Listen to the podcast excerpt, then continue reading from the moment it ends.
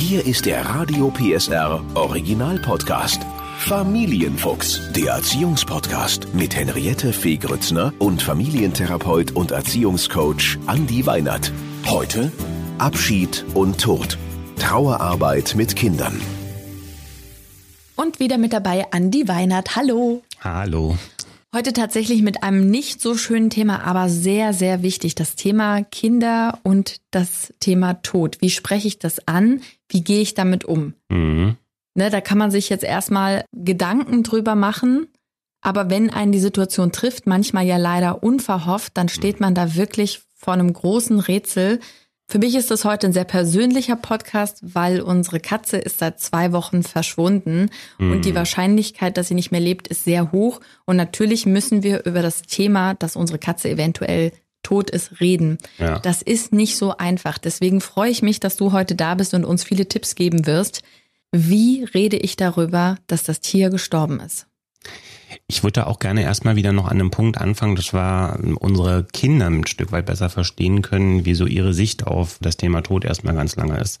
Bis zum vierten Lebensjahr ist es so, dass die Kinder sehr häufig die Bedeutungsdimension des Thema Tod noch gar nicht richtig erkennen können und die Frage danach, ob etwas lebt oder nicht lebt, eher an der Fähigkeit zur Bewegung äh, festmachen. Ne? Also alles, was sich bewegt, das lebt, alles, was sich nicht bewegt, das ist dann eben tot. Das führt dann eben auch dazu, dass Pflanzen sehr lange für tot gehalten werden, ob äh, sie nun grün sind oder nicht grün sind und führt eben auch dazu, dass beispielsweise auch ähm, ein Telefon durchaus als lebend erlebt werden kann von manchen Kindern. Warum ich das erzähle, ist, weil wir manchmal gut daran tun, wenn man sagt, ähm, das Thema Tod ist eins, was uns ja sowieso überall umgibt und wir haben durchaus die Möglichkeit, eben nicht erst zu warten, bis das Haustier das erste Mal tot ist, sondern dass man ähm, dieses Thema Umgang mit dem Thema äh, Sterben und Tod auch schon früher aufnehmen kann. Das ist genau das, was ich meinte. Denn wenn es soweit ist, dann äh, hat man natürlich äh, noch mit sich selbst zu tun. Mhm. Deswegen ist es wahrscheinlich, so wie ich das jetzt auch raushöre, besser, das Thema schon vorher mal auf den Tisch zu bringen. Genau, vorher auf den Tisch bringen und im Idealfall irgendwann kommt jedes Kind aus einer Neugiersituation heraus erstmal auf die Idee, auch Insekten zu sammeln und auf die mal ein bisschen fester drauf zu drücken. Und dann kann man, wenn man so etwas dann auch sieht, kann man das genau mal zum Thema machen, dass man sagt, das ist jetzt der Unterschied zwischen Leben und Tod. Und was tatsächlich bis zum, bis zum zehnten, manchen sogar sogar zwölften Lebensjahr dauert, ist diese, diese Bedeutungsdimension, dass, dass es nicht mehr veränderbar ist, äh, ja. wirklich auch veränderlich zu verstehen. Das dauert lange bei Kindern. Kinder sind oft in der Situation, dass sie dann zwar sagen, okay, ich habe jetzt verstanden, ist kein Leben mehr drinne, so, ne, also bewegt sich nicht mehr, aber Kinder können die Dimension noch nicht so erkennen und entsprechend sind sie also auch, was das Thema Trauer betrifft, oft noch so, dass sie sich fragen, warum sind alle auf einmal so ganz, ganz dolle traurig, ne, und das muss man ein Stück weit auch, glaube ich, mit einbauen in bestimmten Altersphasen, dass man einfach sagen kann, das kann ich meinem Kind jetzt nicht erklären. Das, da gibt es keine Strategie, für das ich jetzt sagen kann, ich erkläre dir jetzt, was das bedeutet, dass das für immer so ist. Da muss man ein Stück weit warten, bis sich bestimmte Entwicklungsprozesse im Gehirn auch eingestellt haben. Und dann ist ein Kind unter Umständen auch erst ein paar Jahre später in der Situation rückblickend äh, zu verstehen, okay, deswegen waren damals alle so traurig und deswegen war es auch so eine komische Situation, in der ich mich damals befunden habe. Das Thema Trauer, woran merke ich, dass mein Kind trauert? Ich merke nämlich, dass Kinder da deutlich anders umgehen als Erwachsene. Da sind wir wieder bei einem großen Vorteil. Ne? Also dadurch, dass Kinder oft noch nicht die absolute Bedeutungsdimension des Todes erkennen können, gehen sie damit oft auch unbeschwerter um. Also genau. Also gerade diejenigen Kinder, die vielleicht auch aufgrund von, von religiösen Vorstellungen oder auch von selbst erzeugten Vorstellungen sagen, Mensch, derjenige ist jetzt im Himmel, der guckt jetzt runter oder was auch immer, das kann Kinder auch stark entlasten und führt eben dann noch oft dazu, dass Kinder jetzt gar nicht so große Schwierigkeiten haben, auch wenn sie selber in einem Prozess sind, wo sie sagen, ich muss aus dem Leben ausscheiden. Das wissen wir also auch von Kindern, gerade die Krebserkrankungen auch haben. Die Kinder haben oft weniger Schwierigkeiten, das Leben wieder loszulassen, als dann die Eltern, die drumherum stehen. Du hast es gerade schon angesprochen, das Thema Religion. Jeder Erwachsene hat ja für sich eine eigene Vorstellung durch die Religion, durch die Erziehung, durch Glaubenssätze, was nach dem Tod kommt. Mhm. Was mache ich mit meinem Kind? Vermittel ich dem sozusagen meine Wahrheit oder gucke ich mal, was das Kind selber glaubt? Ich fange mal damit an. Ich habe Annabelle gefragt, was sie glaubt, was danach kommt. Anni, wohin kommen die Menschen, wenn sie sterben? Irgendwo hin, das weiß niemand. Alle haben andere Dinge, was, was sie denken. Also ich würde denken, dass sie dann in der Milchstraße wohnen. Und der Erste, der gestorben ist, und dann noch einer stirbt, dann wird der wieder auf die Erde kommen. Ja. Also du glaubst, dass man dann von der Milchstraße aus wieder zurückkommt auf die Erde? Ja. Ja, also sie hat sich das so zusammengereimt, dass man eben in der Milchstraße ankommt und irgendwann wieder zurück. Klingt ja in meinen Ohren fast ein bisschen äh, buddhistisch so, nach der vedischen Seelenlehre, dass die Seelen ins Nirvana kommen und dann irgendwann kommen sie dann mit einem neuen Auftrag auf zurück. Das ist doch ein schönes Bild. Das, was Annabelle auch schon sehr kluges gesagt hat, ist, dass, dass man es nicht so genau weiß. Und das finde ich immer ganz wichtig. Also egal aus welchem äh, Glaubensursprung und Wertesystem ich komme, ich denke, es ist immer ganz wichtig, dem Kind zu vermitteln, dass jeder den Mut haben darf und auch haben sollte zu sagen, also final weiß es keine Religion, der Tod ist nicht erklärbar. Also zu sagen, ich, ich weiß es auch nicht, aber ich glaube zum Beispiel das, genau. was glaubst du? Genau, ne? Mhm. Und also den eigenen Glauben auch erklären, ne? Also wie man auf bestimmte Dinge kommt und auch sagen, das hilft mir jetzt. Das kann sein, dass du da eine Zeit lang sagst, so, ach, das hilft mir auch. Es kann auch sein, dass du dich für dich irgendwann nochmal für was anderes entscheidest. Ein bisschen eben dazu, dass man auch sagen kann, es gibt auch ganz viele Menschen, die arrangieren sich einfach damit, dass nach dem Tod kommt nichts mehr. Ne? Und dass man auch sagt, dass muss man auch gar nicht unbedingt immer so angstmachend interpretieren, sondern die Menschen, die da so rangehen, die sagen auch ganz häufig, deswegen ist das wichtig, das Leben so genau sich zu überlegen, was will ich machen, mit welcher Stimmung und mit welchen Zielen und mhm. ähm, dass, dass, dass da auch was Positives drin stecken kann und das nicht nur destruktiv oder zerstörerisch oder fatalistisch gemeint ist oder so. Obwohl Kinder das meiner Erfahrung nach ja noch total können, nämlich jeden Tag genießen und total im Jetzt zu sein. Das, was wir Erwachsenen ja oft mhm. verloren haben, was uns erst immer bewusst wird, wenn jemand von uns geht geht. Ja. Das Thema Abschied ist ja auch sehr wichtig. Sagen wir jetzt, bleiben wir mal beim geliebten Haustier. Wie wichtig ist der Abschied für die Kinder? Ist es ratsam, zum Beispiel, wenn das Tier eingeschläfert wird, das nochmal mit nach Hause zu nehmen, dass sich ja alle verabschieden können? Oder ist das für Kinder nicht so wichtig? Oder ist das individuell für jedes Kind zu sehen? Da bin ich, glaube ich, schon bei der Variante, die du jetzt als letztes gesagt hast. Das muss man sich sehr stark auch anschauen, wie interessiert ist das Kind gerade an dem Thema Tod auch. Also da spielen noch andere Sachen eine Rolle. Also da spielen wir als Eltern mit unseren Bedürfnissen auch eine Rolle. Ne? Also wenn wir jetzt, wenn wir bei dem Thema Haustier und Einschläfern bleiben, wenn ich jetzt einen Hund beispielsweise über 15 oder 20 Jahre als äh, Begleiter hatte, unter Umständen, der schon vor dem Kind auch da war, dann werde ich vermutlich auch in eine ordentliche Trauer Arbeit gehen müssen. So, und das Erste, was ich mich fragen muss, ist, will ich den Hund denn, wenn der eingeschläfert ist, nochmal mit nach Hause nehmen? Mhm. Wenn ich als Elternteil feststelle, ich glaube, das tut mir jetzt nicht so gut, dann brauche ich auch nicht für das Kind entscheiden, dann machen wir jetzt mal gegen mein Gefühl und äh, bahnen den Hund dann dann nochmal irgendwie auf oder so. Ne? Also auch das ist ja eine Form von Trauerverhalten vorleben, dass man sagt, das könnte man jetzt so machen, aber wir machen das nicht, das tut mir zu sehr weh, ne? weil mhm. der war einfach sehr lange jetzt irgendwie da und ist auch nicht schlimm, dass es weh tut, sondern das ist ein Teil von dem Loslassenden. Wie viel von meiner eigenen Trauer kann ich denn einem Kind zumuten? Also wir sind gerade in der Situation, ich bin natürlich zwischen Hoffnung, die Katze kommt wieder, aber auch zwischen, äh, eigentlich gibt es auch einen Teil in mir, der sich verabschiedet. Ja, mhm. Wie viel davon kann so ein Kind ertragen? Denn ich sehe auch eine Gefahr darin, dass so ein Kind ähm, in so einen Fluss, dass dem das so übergestülpt wird und das mit reingezogen wird in was, was es vielleicht auch gar nicht will. Weil alle jetzt traurig sind, muss ich jetzt auch traurig sein.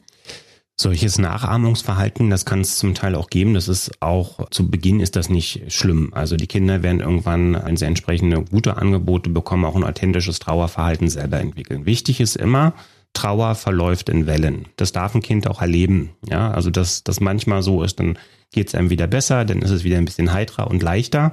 Und dann gibt es auch wieder Phasen, die kann man auch nicht planen, dass man dann das Gefühl hat, jetzt schiebt man wieder so komplett, als wenn so einem so eine dunkle Welle erwischt, ist man wieder komplett in der Trauer drinne. Kann ich das und, kommunizieren, dass ich sage, du, heute habe ich keinen guten Tag, ich bin gerade traurig? die Erklärung dahinter sollte sein. Ne? Also, dass man den Kind schon versucht zu erklären, zur Trauer gehört dazu, dass die manchmal eben auch wirklich wie so eine Wasserwelle kommt und dann schwappt, dann ist man da wieder drinne. Mhm. Und dann dauert das, manchmal dauert das dann einen halben Tag oder dann dauert das mal einen ganzen Tag, dass man traurig ist, aber dann geht das auch wieder weg.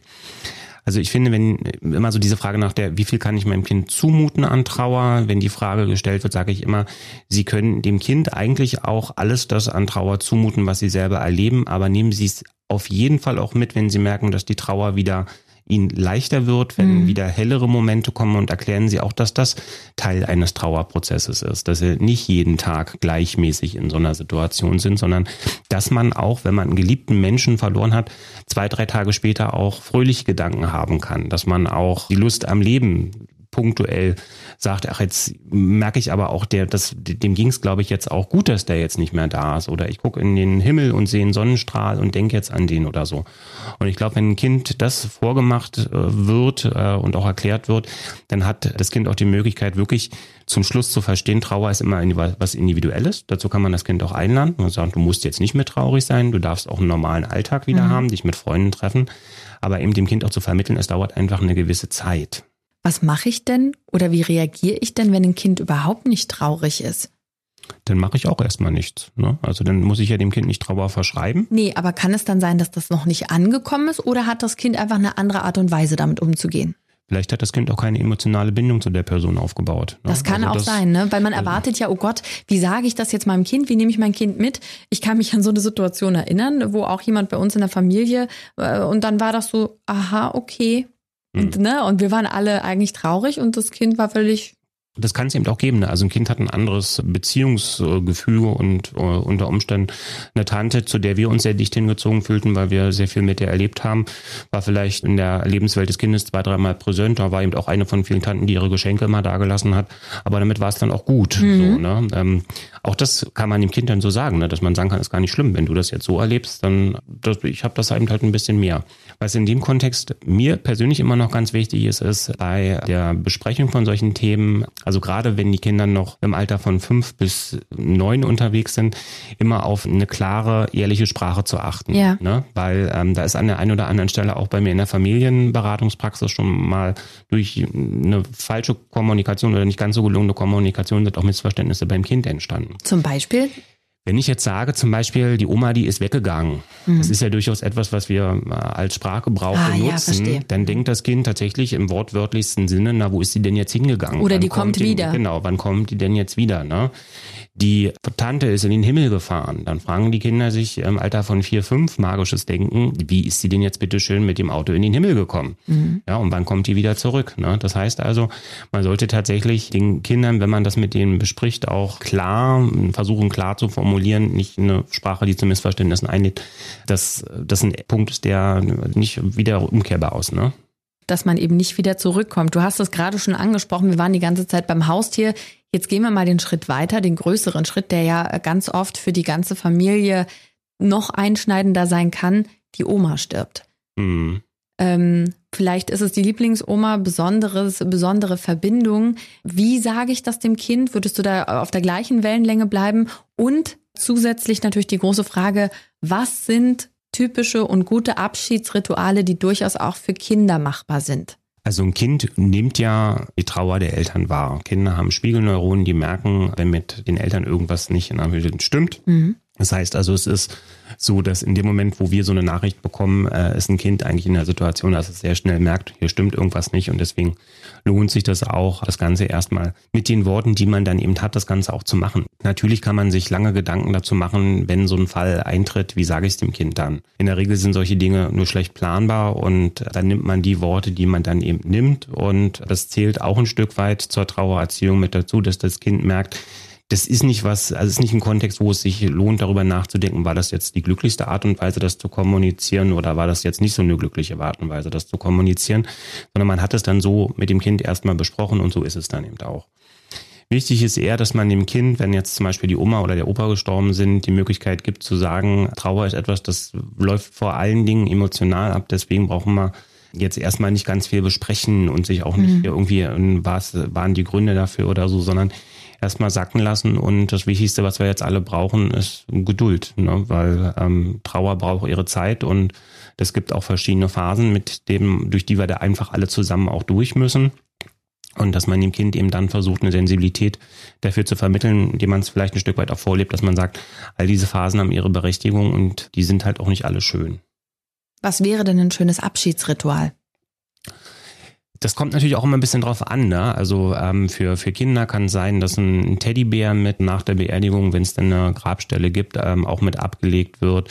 Es kann sein, wenn man einen kleinen Garten hat, dass man sagt, man pflanzt nochmal ein Blümchen oder ein Bäumchen äh, Erinnerung. Da gibt's ganz, ganz viele Möglichkeiten, wo man mit dem Kind gemeinsam auch nach einem für ihn gelungenen Ritual auch suchen kann. Das kann auch sein, dass man beispielsweise jetzt gar nicht so sehr sagt, man muss irgendwo ein Symbol haben, sondern das Ganze kann auch in dem Ritual zum Beispiel so aussehen, dass man sagt immer, wenn die Person Geburtstag hat beispielsweise, dass man dann sagt, dann weckt man ihren Lieblingskuchen oder wenn jetzt der Todestag da war, dass man sagt, man holt sich das Familienalbum nochmal raus. Da gibt es so unendlich viele Möglichkeiten, dass ich da nur sagen kann, das Kind und natürlich vor allem auch die Eltern dazu einladen, probiert einfach mal das aus, was für euch, das ist, wo er merkt, damit könnt ihr gut, noch in dem Sinne eines Rituals, dass er die schönen Gedanken, darum geht's ja zum Schluss, die schönen Gedanken wieder wachhält, als dass man so sagt, so, hm, wir müssen das jetzt auch machen. Das Thema Beerdigung ist ja auch ein großes Thema. Wann, was würdest du sagen, ab welchem Alter kann man so ein Kind mit zur Beerdigung nehmen? Also es gibt natürlich jetzt einfach so Altersklassen, wo man sagen muss, dass da kann das Kind das noch gar nicht in der Gesamtheit fassen. Ne? Also Was wäre? Ich denke, vor sechs, sieben braucht man darüber nicht nachdenken, ein Kind. Also wenn sie es nicht anders machen lässt, auch dann, äh, man wird das Kind nicht nachhaltig traumatisieren, wenn man äh, sagt, ich muss es jetzt mitnehmen, weil ich krieg's gar nicht anders hin, ich kann das Kind nicht weggeben oder so. So das erste Mal eine tatsächliche Wahrnehmung dafür bekommen, was das alles auch bedeutet, ähm, kann, glaube ich, ein Kind so ab der zweiten, dritten Klasse dann ganz gut, äh, auch noch nicht vollumfänglich. Und ich finde, auch da sollte man ein Kind fragen, wenn man es organisiert bekommt, ob mhm. es das möchte oder nicht. Mhm. Also manche Kinder haben Angst davor in dem Alter, sagen, hm, nee, das fühlt sich irgendwie so ein bisschen komisch an, dann sollte man das Kind auch nicht mitnehmen. Andere Kinder sind in Neugier, sagen, ich will das jetzt mal sehen, ne, darf ich da mal mitkommen. Das heißt also, so gerade so im Alter eben ab sieben, acht, neun tatsächlich den Kind, das Kind auch mal fragen, was es möchte. Und vielleicht auch das Kind jetzt nicht gleich sag mal ja oder nein, sondern überlegt dir das Ganze mal. Und meistens kommen die Kinder dann nochmal, fragen vielleicht nochmal, wie läuft denn das dann ab oder worauf muss ich mich da einstellen? Und dann kann man das Ganze auch wieder zum Thema machen, dass man sagt, wir tragen da alle eine bestimmte Farbe und so und so läuft es ab, dass man das Kind auch ein Stück weit dann auf so eine Situation auch vorbereiten kann. Ich habe noch einen Tipp aus eigener Erfahrung, jetzt nicht aus meiner Familie, aber wir haben das mal gemacht im äh, Freundeskreis. Da ist von einer sehr guten Freundin äh, der Vater, also quasi der große Opa, der ist gestorben. Und da bin ich mitgekommen, eigentlich wirklich nur verantwortlich für das Kind, weil die Eltern selber nicht wussten, wie es ihnen in diesem Moment gehen wird, hm. so dass ich quasi äh, gesagt habe, wenn das Kind sagt, es ist mir zu viel, ich möchte jetzt gehen, dann auch zu sagen, ich gehe mit dir, ich bin emotional da nicht gebunden und lasse aber den anderen natürlich die Trauer oder fange das auf. Das fand ich eigentlich auch eine, eine sehr gute das ist eine Lösung. Idee. Ja, ist eine gute Lösung. Also das Thema Tod ist natürlich eins, was uns alle begleitet, denn der Tod gehört zum Leben dazu, ob wir es wahrhaben wollen oder nicht. Was würdest du abschließend als Fazit sagen? Also ich glaube, abschließend würde ich nochmal die Empfehlung aussprechen, es ist immer lohnenswert, mit den Kindern ehrlich zu sein, wenn es um das Thema Tod geht, den äh, Glauben erklären und dabei auch betonen, dass wir die richtige Erklärung mittlerweile alle noch nicht haben.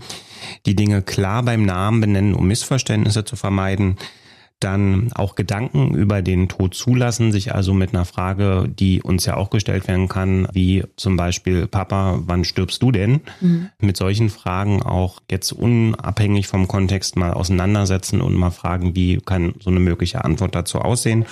Und das Wichtigste dann zum Schluss, die Trauer zulassen und dem Kind vermitteln, dass das, wenn es gesunde Trauer ist, in Phasen verläuft. Das heißt also, das Lachen, das Zweifeln und das Weinen alles gleichermaßen dazu zählt. Danke, Andi. Gerne. Der Podcast rund um Familie, Eltern, Kinder und Erziehung mit Familientherapeut und Erziehungscoach Andi Weinert. Alle Folgen hören Sie in der Mehr PSR App und überall, wo es Podcasts gibt. Familienfuchs, ein Radio PSR Original Podcast. Moderation Henriette Fee Grützner. Eine Produktion von Regiocast, deutsches Radiounternehmen.